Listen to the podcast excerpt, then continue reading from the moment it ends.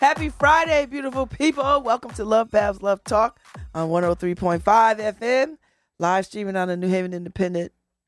And tune in and, oh gosh, everywhere. So if you see me in stripes, you got me. So it's Friday, and Friday is my talking day. And I'm blessed to have my sorority sister here today. And I'm excited because I met this sister at one of the Delta events at the Yale President's House. And she laid some knowledge on me about health equity. I was like, what? What is health equity? So Tekisha Dean Everett is the executive director of Health Equity Solutions. And I was so moved by what she was talking about that I just was like, I have to have her on so she could just talk about this some more. Hello, girl. Good morning. How are you?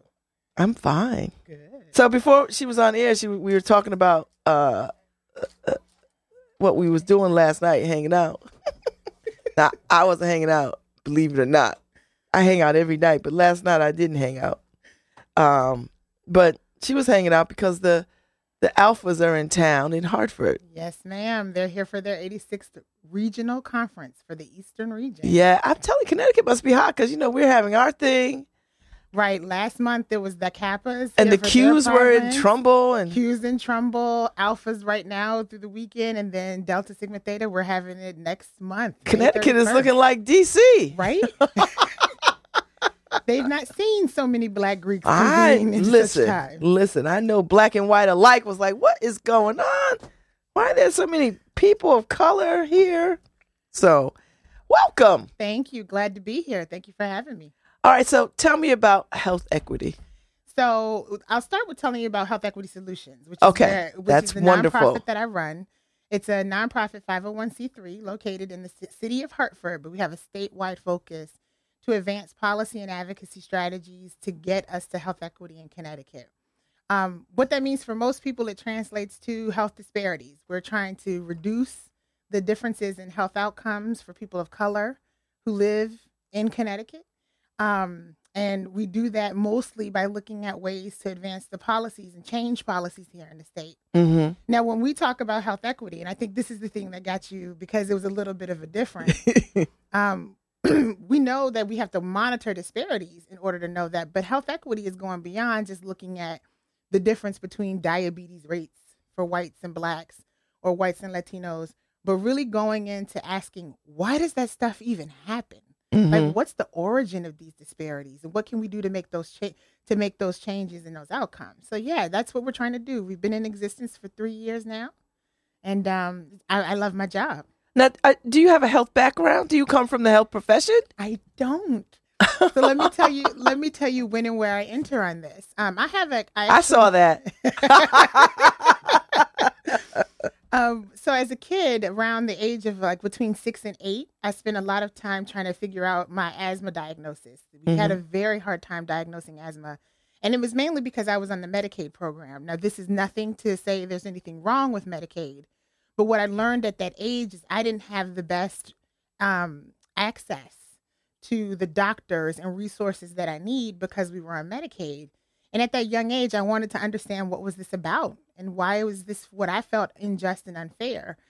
So I learned a lot, educated myself, became a political science major, but all of my work has been at the intersection of race and health. So I do have a PhD, so people call me Dr. Everett, but it's not medical doctor, it's PhD. And I've just studied the healthcare system really well and looked at our policies very well. So so you knew this at a young age. Yeah. So you knew that there was some inequity even at a young age in this healthcare game. Yeah, it was really interesting. We during parts of my life, we were on welfare, lived in Section 8 housing, and were Medicaid beneficiaries. And I just studied a lot. I'm a very observant person, so I love to watch people, watch systems, see how things work. And I just realized that there's a lot that people who are poor, people who are of color, and at the time I was really young, so I didn't understand class systems as much as I understood race differences. Mm-hmm. Those are the visual things I could see. I was like, something's wrong here. Why do the people who live on the other side of town have so much more privileges? You know, I had a mom who really believed in education, so I never went to the school that I was supposed to go to. I always went to the better schools. So I got to see what real difference looked like. And I was like, something's not right here. Like in America, and I love Babs, I love the Constitution. I love the Declaration of Independence. Even as a kid, I used to have the preamble memorized. I'd have copies of it with me. But I knew that there were people who are poor and of color who were not being able to live what the Constitution said. Mm-hmm. And so, yeah, at a young age, I was connected to this and said, we've got to make a change in this world.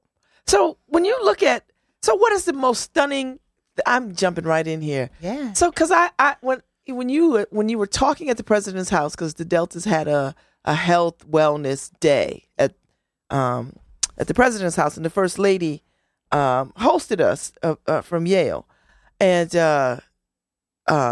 Marta Moret, yep, first lady, and we were there last year on a whole different kind of theme, but this really resonated with me because I had never thought about.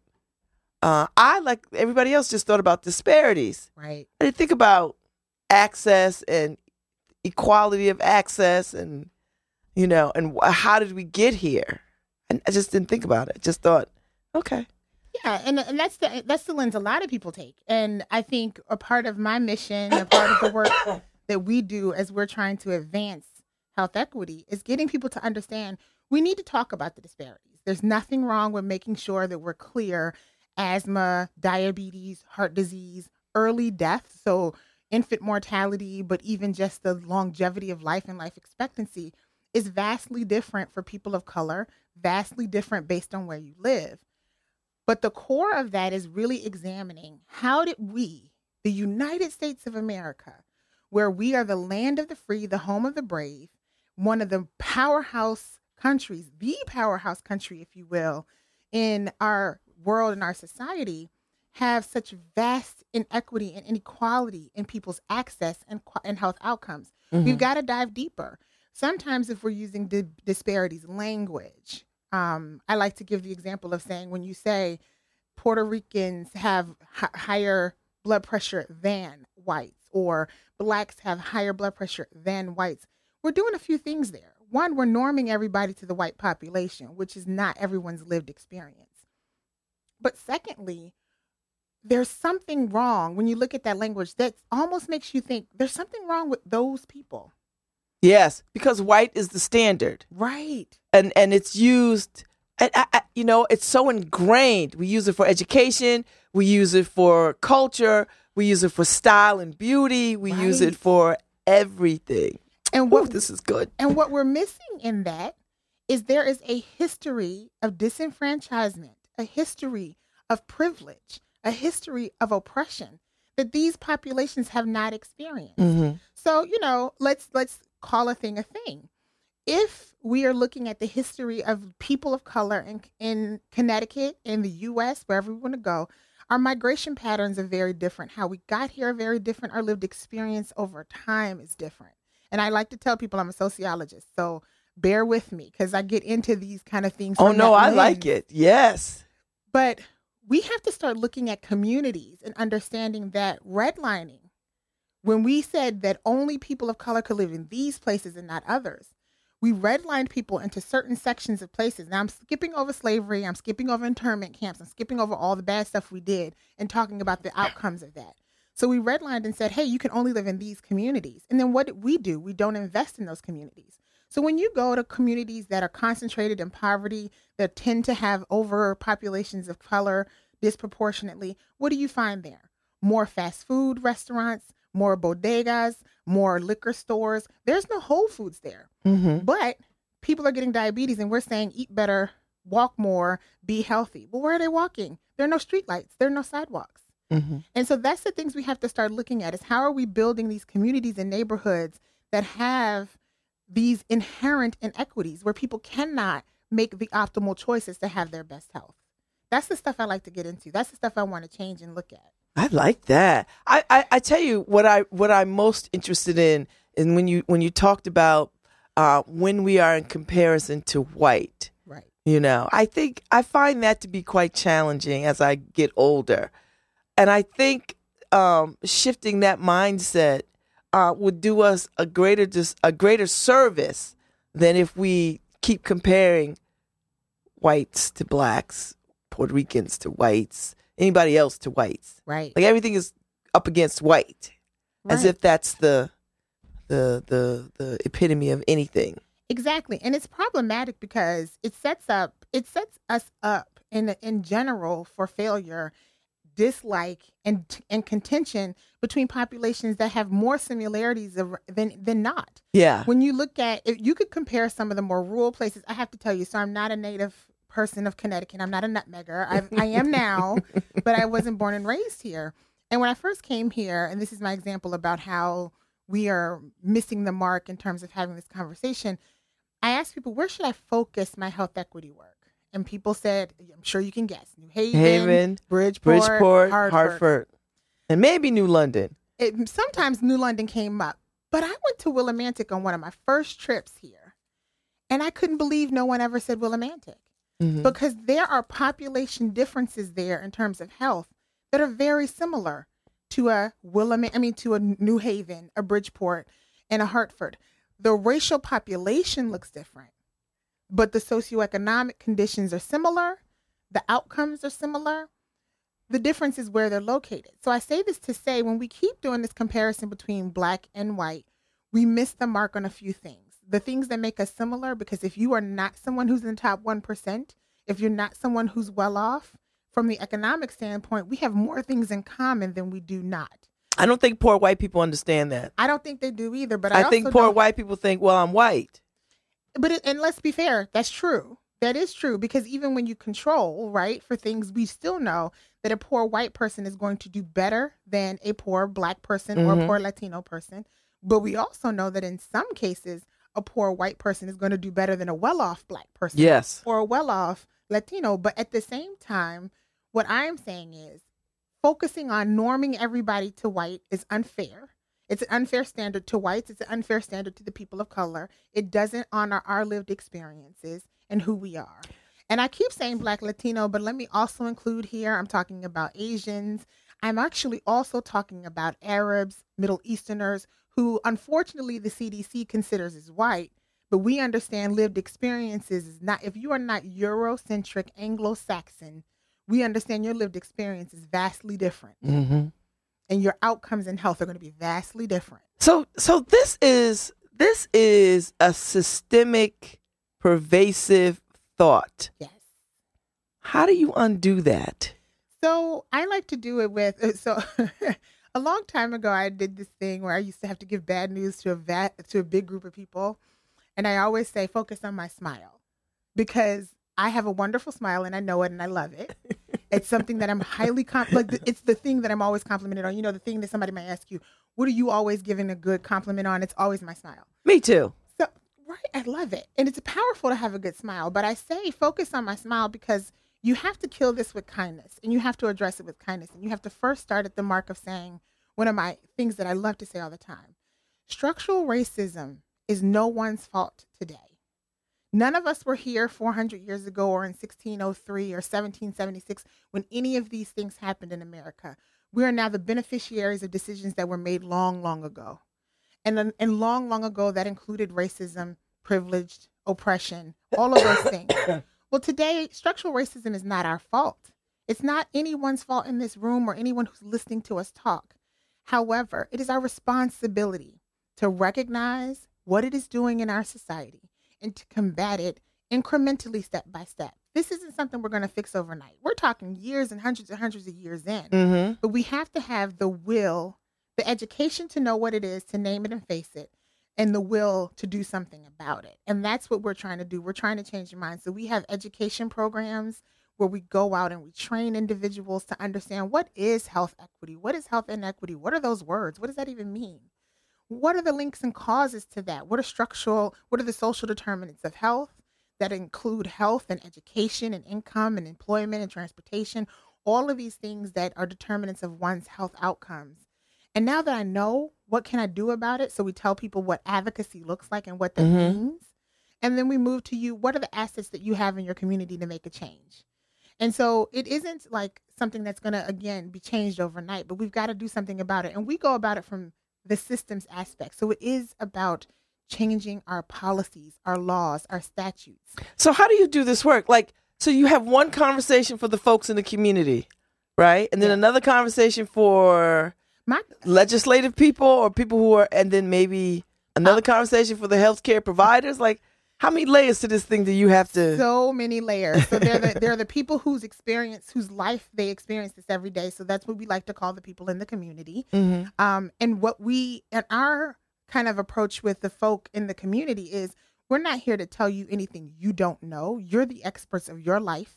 You're the experts of your community. So this is a co-learning opportunity. We want to hear from you what you see are the problems and barriers in your community. And we want to help you with the naming and framing. So telling you what other people call it, and giving you what the skills are to change that, and helping you understand the systems to change it. Now, that's the community voice. Now, with health providers, because we talk to health providers as well, it's much more understanding the small and subtle ways that what seems everyday to you and what seems just the right way about going about business and doing things is fostering health inequities and is fostering these differences. So we do training around that and what that looks like. We talk to policymakers and be clear to policymakers. Okay, so let's talk to you too about what health equity means. And now what are you able to do to change it? And here's some ideas. Let's work together on ideas. So one thing that we're working on right now is data. We'll come back to that. But we're saying we need better data, more data, especially broken down by race and ethnic groups. That's a conversation with policymakers and influencers. But we talk to everybody and anybody. And one of the things that's really cool about it is we can morph the same message. We're adaptive. So it's the exact same message. No one gets a different message, Babs. They all hear the same thing. But we say it to you in the voice that you need to hear it in. I see. So you speak to the people how you speak to the people. You know, a long time ago, there was a phrase, you got to meet people where they are and take them where they need to go. First person I ever heard say that to me was Michael Eric Dyson, and I have never stopped saying it since. It's still true. Yes. It's very true. All right, so how many people help you do this work? Oh, Lord Jesus. I forgot I'm on Facebook Live. Y'all can see my face. Because it's a nonprofit, so I know. There are three of us total in the office. Mm-hmm. So let me tell you, I'm the executive director. I have a programs manager. Her name is Claudine Constant. And I have a policy specialist who helps me do the work at the Capitol, and her name is Cindy Dubuque. And the three of us do this work together in the office. We have volunteers. We have interns. We have fellows. We have an army full of other folks. And I have to tell you, we're primarily funded by a grant from the Connecticut Health Foundation. And for 10 years, the Connecticut Health Foundation had a health leaders program called the Health Fellows. And we really engage and interact with the Health Fellows as well. It's about 194 total who've gone through the program. Wow, that's a big number. It is. And about 160 still live in Connecticut. So we use them as well in terms of doing our outreach and things. And we're really excited because we're beginning to build a model. We're getting ourselves together to do our train the trainer guide so that we can come in. When we come into communities, you heard me speak at the president's house. We're using our train the trainer facilitators guide so we can now say, so Babs, we got you in. You love what we do. We got a group of folks who called us in New Haven here. Can you go do this training for us so that we can extend our arms? We really do rely on that. Mm-hmm. I like that. So talk to me about when you go and have these serious conversations with legislators. Yes. What's their pose? What do they say to you? Do they hear you? Are they like me? I'm like, wow, I had no idea. Yeah. You know, are they receptive? Are they willing to help you? Talk a little bit about that. I have to tell you that here, I've had such a great experience here because what I've learned is a lot of policymakers don't have a lot of the information that they need to understand the health system greatly. And to understand health that's policy. Not just the health system. Well, no. We should say the health ecosystem because they don't even understand a lot of times what's happening in communities on the ground around housing. They may know their own community, and this is really important. They may know the communities that they serve and where they come from. But understanding this on a global level of all of Connecticut and how these factors come together is not always something that they understand. Mm-hmm. This is no critique of our policymakers. I think everybody who's listening should know a few facts, right? Our policymakers are part-time, hardworking individuals who have jobs outside of the legislature. Yes, and I think people forget that. I think they do. So what's really good and where I have had success is I make it plain. I come in and explain what the issue is, and I come with a solution. So this is the one thing, if anyone who's listening wonders how you make a change or how do you make a difference, you don't just complain. Complaining is important, but you link that complaint to a solution. See, I like that. See, yes. That's how I like to think about things. I don't want to come with the complaint. I was like, okay, this is what it is. This is how we could fix it, right, or change it. Exactly. And the thing that's cool about that with the policymakers and the reception that I've had thus far is, even if they don't like the initial idea that I had, I came with an idea, and that starts a conversation. Because now it's like, okay, so this might not work, but let's think about this and what can we do together. So I've had a lot of really great conversations with policymakers. We had a good victory last year around community health workers. That was all due to going in and making it plain, using research from a number of different places, putting together fact sheets so that policymakers could understand the issue. Having community members talk about why community health workers are important, and then ultimately getting the win there. And we're a small nonprofit, so one of the things we can't do right now is I can't put up billboards and tell everybody like the big educational programs that I want to do. If I'm doing PSAs, it has to be something that's free radio, free television, and all these other aspects. So you have to use what you can, use what you got to get what you want. I like music, so I'm going to quote it that way. And really start the conversation. And the policymakers in Connecticut are so accessible. I mean, you could actually go to their house. You can go to their house. They'll meet you at the coffee shop. Yes. A lot of them have Facebook and Twitter. You can actually set an appointment up on Facebook and say, hey, can I grab a cup of coffee with you? And I just treat policymakers just like you and me. They're human beings who wake up, put their pants and or their skirt on one leg at a time, and have answered a call to public service. So I don't denigrate them. Even if they're not on the same side of me or they don't agree, I look like, what can we agree on? Like, tell me what we can work on. Let's do something. Because what I will tell you is there is a firm desire to make people healthier and happier in Connecticut. They see that. They want to do that. Wow. I like that. Yeah. I like that. Okay, so how do you measure health equity success? Oh, that's you hitting me with the hard ones this morning, right? You did hear me say I hung out last night. No, but this is where the disparities comes back into play for real in the conversation. We measure health equity success in a couple of ways. One, we see the gap in disparities begin to decline. So if we're looking at the number of people who have diabetes today, we start to see that decline. You also measure it by looking at community needs and what's happening against those community needs. So the little known fact, every hospital since the ACA was passed in 2010 has to do a community health needs assessment. They have to involve the community and they have to have an implementation plan.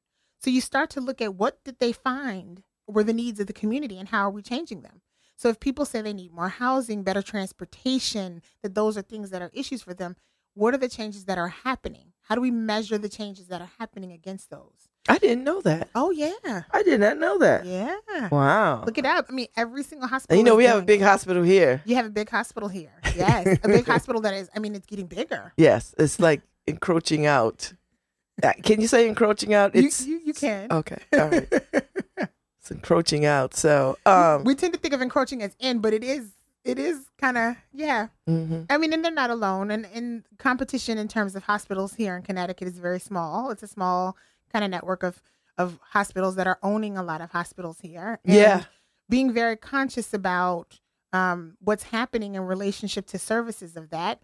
And I'm going to be very clear. I should have said this at the outset. We are a nonpartisan organization. I have friends on from my perspective, I make friends on every side where I can. So I'm not against hospitals. I actually think that hospitals are good anchor institutions if they use their power well and if they use their influence well. I like that. A good anchor institution. They use their power well. Yeah. But we also have to recognize when you have one or two hospital systems that own the majority of or many of our hospitals here in the state, we've got to be mindful of what that's doing to services and paying attention to that. So when you talk about the hospital here, who owns hospitals not only here but down in New London, being very clear, are you having your community needs assessments? Are you responding to the needs of your community in equitable ways? Yeah, because you just can't be a hospital in the hood and then don't do anything about uplift of the hood. Right. right? Or wherever you are, whatever the hood is, you know, wherever it is. So how do you decide which health issue to champion? Because there's a lot, because right now we're having a lot of conversations around Black women and losing babies, yes. which I had no idea it was at this crazy level, regardless of affluence or education or all the things that we think we should measure these things by. Black women, Black mothers are still losing their babies. That's right. That's right. So we try to, when we talk about what we're going after in the first 2 years, I'm going to tell you what we've done and then how we're about to morph that to be a little different. The first 2 years, we had conversations with over 200 individuals at various levels across the state of Connecticut, asking them a series of questions. What are your health equity issues? What do you think the barriers are to success around health equity in Connecticut?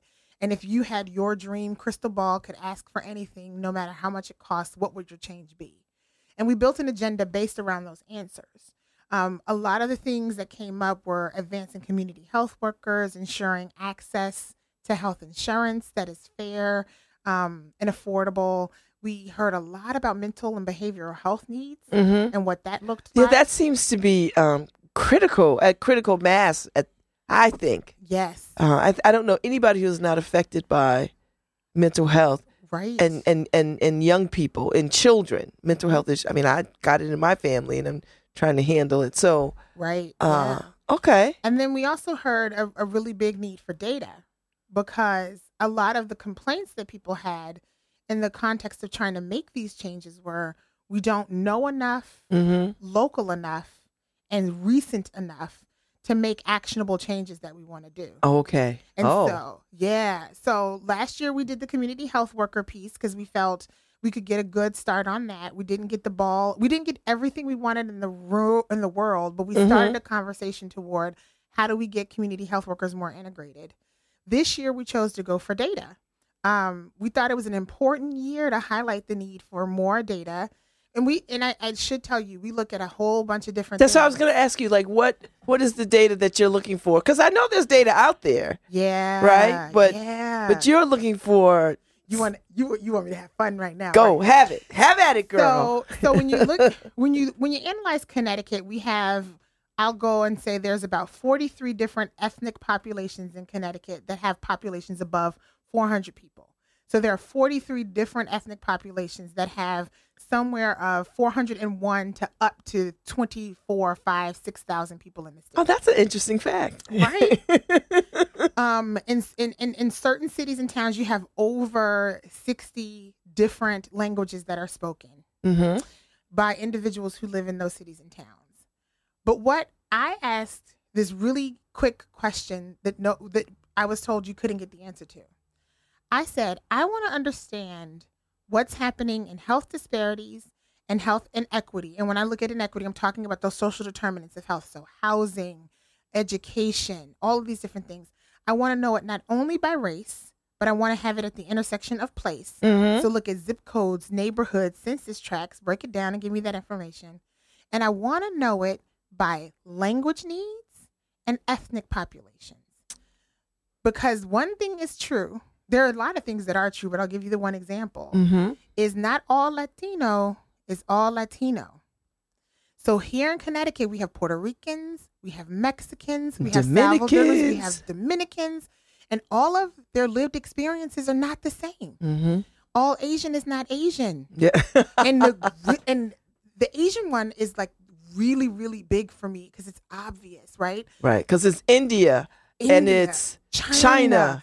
Japan, Vietnam, Laos, Thailand. It's a bunch of different countries. And I think we just use Asian as a default. Like, we do. Because we don't want to take the time to figure out what the breakdown is. Right. And it's and what we know to be fair, I mean, to be real in health is the following. And if I just use the Asian population as an example, what we know is if you take a statistic and say overall the Asian population has lower rates of high blood pressure than other groups. So somewhere hovering around 18% is the high blood pressure rate for Asians.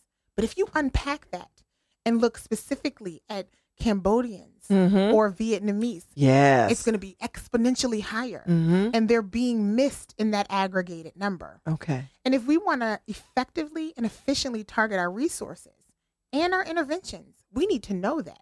We need to know and understand the migration habits and patterns and cultural needs and cultural sensitivities of different groups, because that helps us get the best targeted research, intervention for the best outcome. But that makes a lot of sense. Yeah, you would think it does, but I'm having a hard time. But that makes a lot of sense, doesn't it? It does. Like when you do your laundry, you don't put your colored clothes and your whites. You don't. You separate them out, and then you break it down even further if they're delicates. Right. Right? Like that's what you do because you know it makes sense. Never thought about this, but that's such a great example because you use a different detergent for your delicates. Yes, you do. And you do the remainder. Yes. What a wonderful example of understanding this. We need to be able to better target our resources and our interventions so that we're not using blanket strategies to solve everybody's issue. When some people need something different. And if we're not looking for them, if we're not finding them in the data, we're going to miss the mark. Yeah. So we advanced legislation this year that actually died, and I'm upset that it died, but again, remember I said I look for where people are and we go where we need to go. So we pushed legislation this year initially to do the sub breakdowns of subpopulations and get that information, have it reported in such a way that we could actually see that and target interventions. And it caused an uproar. There are a number of people in the community who don't understand the importance and impact of race and ethnicity on health. There are a number of people who just think we're all American, we all have the same life experience, and that race doesn't matter. Well, I think, people need to understand that if you find solutions for folks, that everybody benefits. Yes. Like if you elevate black women and take care of the health of black women, everybody in the community and around the world benefits. Right. So they just do. So a lot of things, one thing to know about me is I use a lot of I am statements, right? So I am Christian, I am black. But this is the thing, based on two of those things, this is the best phrase that I've ever learned. If you solve the problem for the least of these, you have solved it for the most. Yes. And so if we target for the folks who are experiencing the worst outcomes, trust me, hon, it lifts the boat for everybody. It does. Because we found a solution that works for the people who are excluded or who are disenfranchised, who can't get their health, and you're going to benefit from that. I think people's mindset is the opposite. I think they think you're going to do more for those people, and I'm not going to get the benefit of that. That you're doing something special and extra for them that I'm not getting. Right. And I will tell you. And I'm entitled to get because I'm white. Now, not only, and I'm going to take white out of there for a second and I'm going to substitute it because this conversation for me is not just about a black-white continuum or a person of color continuum. I'm going to substitute because I'm white with because I'm privileged. That entitlement is right. But the other part of it is people aren't recognizing their own privilege. And we all have privilege. There's not a person listening that doesn't have some point of privilege, whether it's your gender that you have a privilege or your sexual preference that you have a privilege or your race or your socioeconomic status. I have privilege and I can recognize that. But in our society, we have privileged some more than we have others. And there's this wonderful image that we use when we do our education and you've probably seen it, the equity versus equality, the little kids on the boxes trying to look at the baseball game. And what I like to tell people is this. The key thing that people miss in that image is they're in the equality side. There are three boxes and they're all standing on the same box. In the equity version of that image, there are still three boxes. Wow. We just redistributed them. Yes. We gave the people who needed what they needed more. Who needed to see the shortest person so they could get up more boxes. And what I say to policymakers and everybody else, I have not yet asked you for another dime. I haven't gone into the legislation, and I'm not telling the policymakers that I'm never going to ask, but I haven't right now asked for new revenue money at all. What I've said is we've got to look differently at what we're currently doing to be more effective and efficient in our resource allocation to get people to optimal health. So talk to me about how you walk into healthcare provider spaces, hospitals and clinics and whatever else is out there. Yeah. What's the conversation like when you start there? Right. So now all of we talked about so far has been about policies at the legislative or state level. Mm-hmm. But now we need to also, in this part of our conversation, look at policies and practices that health providers, healthcare systems can change in and of themselves. Like you don't need the law to change it. It's a practice or a policy that you have instituted that could be problematic. How do you make a difference? And that's the route that we go in talking to healthcare providers and health systems. Let's talk about what you do right now. Let me highlight a few things that I think are critical that you could change that can make a difference and can be impactful.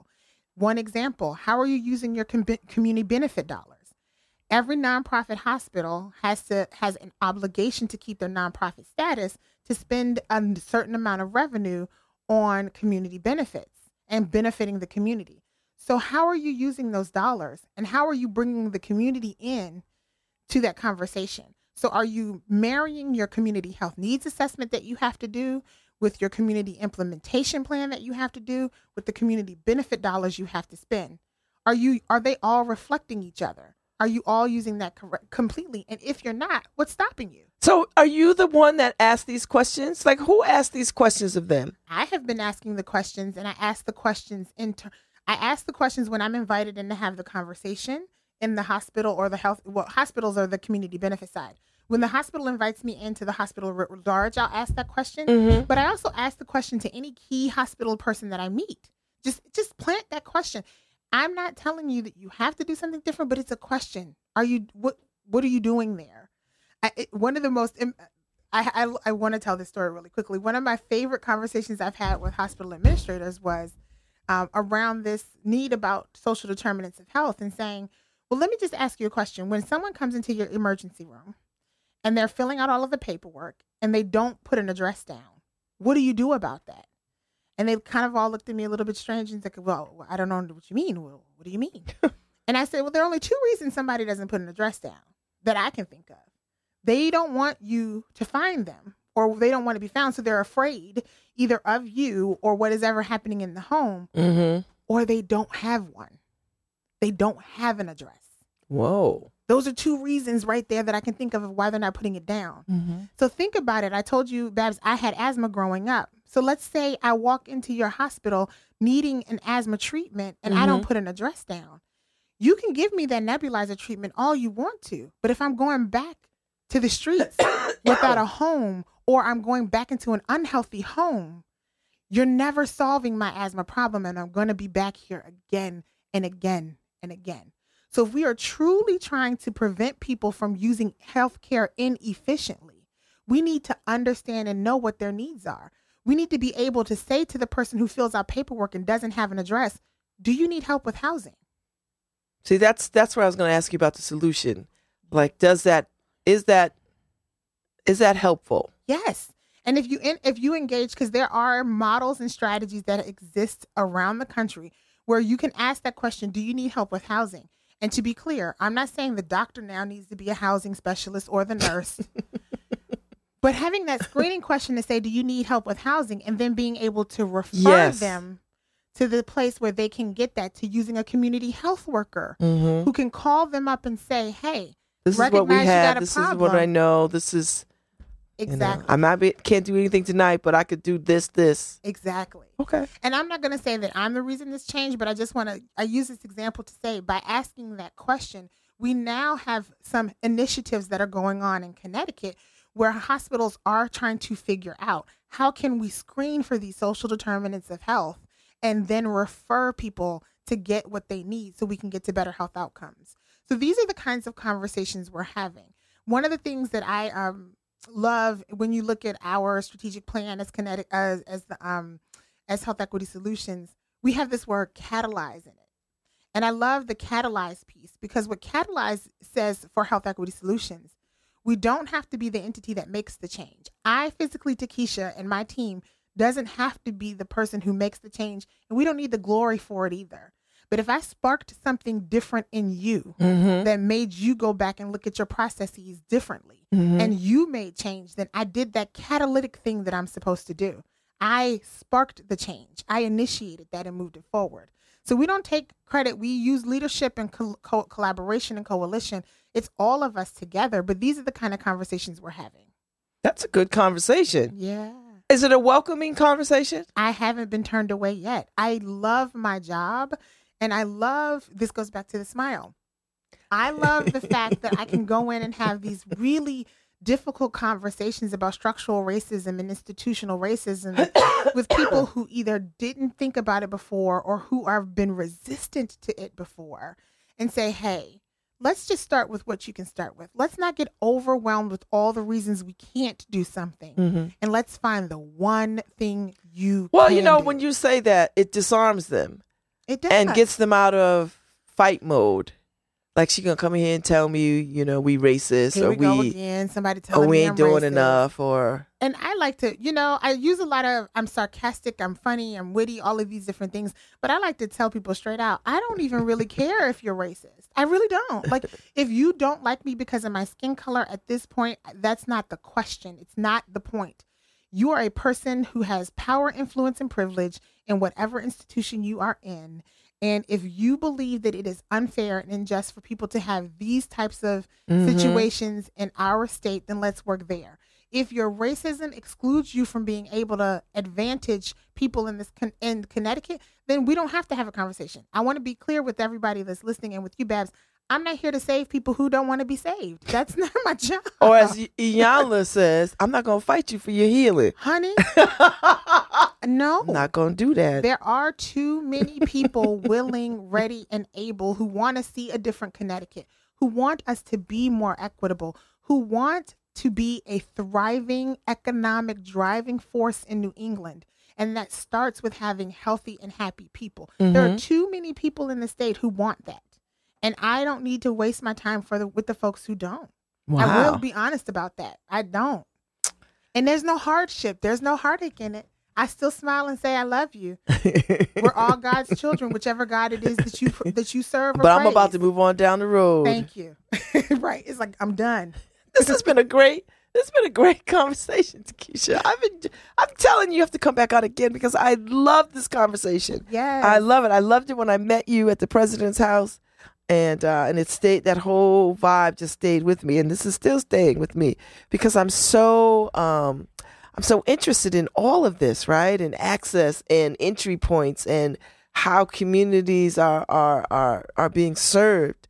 And because I'm a woman of color, I'm always thinking about, if we could benefit, if people would just say, you know what, let me just wrap more services around Black women. Because that will just elevate communities like you wouldn't believe. Right. If we had better access to health care and mental health and housing and all these kinds of things that would, because we are the workforce of most things. Yeah. Yeah. And when we're well, everything else can be well. Right. And I want to make sure that I don't leave you without some action steps. Because I love action steps. Okay? Bring it. Come on now. So we're going to bring it back. The legislature is in for another 2 weeks. That's it. The business is going to be done by May 9th. So there's an there is a maternal mortality review committee bill. Because you talked about the relationship of Black mothers, regardless of their economic status, dying at a higher rate from childbirth. Mm-hmm. And there is a maternal mortality review board that is being that's in legislation now. I believe the bill is SB 302. If I have that wrong, I'll let you know. But just type in the words. If you go to cga.ct.gov and type in maternal mortality, you'll find that bill. I think it's important for us to really support that bill because we need to understand what's going on. What's happening right there. We need to look at stress and trauma and all of these things and have a very informed way of understanding how race, racism, stress, and socioeconomics fall into play in the lived experiences of Black women who are having childbirth and having these poor outcomes. Mm-hmm. Now, my data bill that I talked about, we didn't get the bill that we wanted. There's a compromise language that gets us where we need to go, and at least at a start point. It's not everything that we wanted, but I never throw the baby out with the bathwater. I try to negotiate. So House Bill 5415 is another opportunity that'll help us get health equity data. And I think this is important because it'll help us. Remember, I said I wanted to know the intersection of race and place.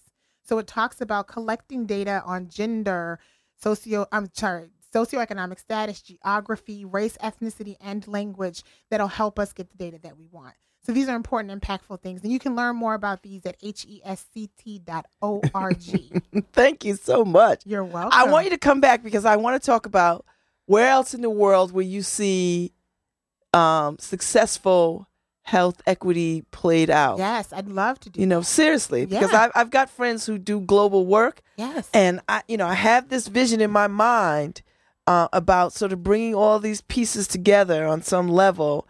I don't know if it's under the umbrella of Delta or whatever it is, but I just know some folks on the global field, and I thought, ooh, this is a good conversation to have and see where everybody else is on this issue around the world. So Tekisha, it is my pleasure. Thank you. Thank you so much. All right, so I'm going to play us out. I'll be back at the 10 o'clock hour because I've got Jeff Fort coming on, and we're going to have a wonderful conversation about accessing mental health services for kids. Oh, that's great. Through the legal system. He's an attorney. So I'm very interested in having this conversation because I didn't even know you could do that. Yes. So this will be great. So I'm going to play us out, Harry. Tekisha, Sora, it's a pleasure having you here today. Thank you.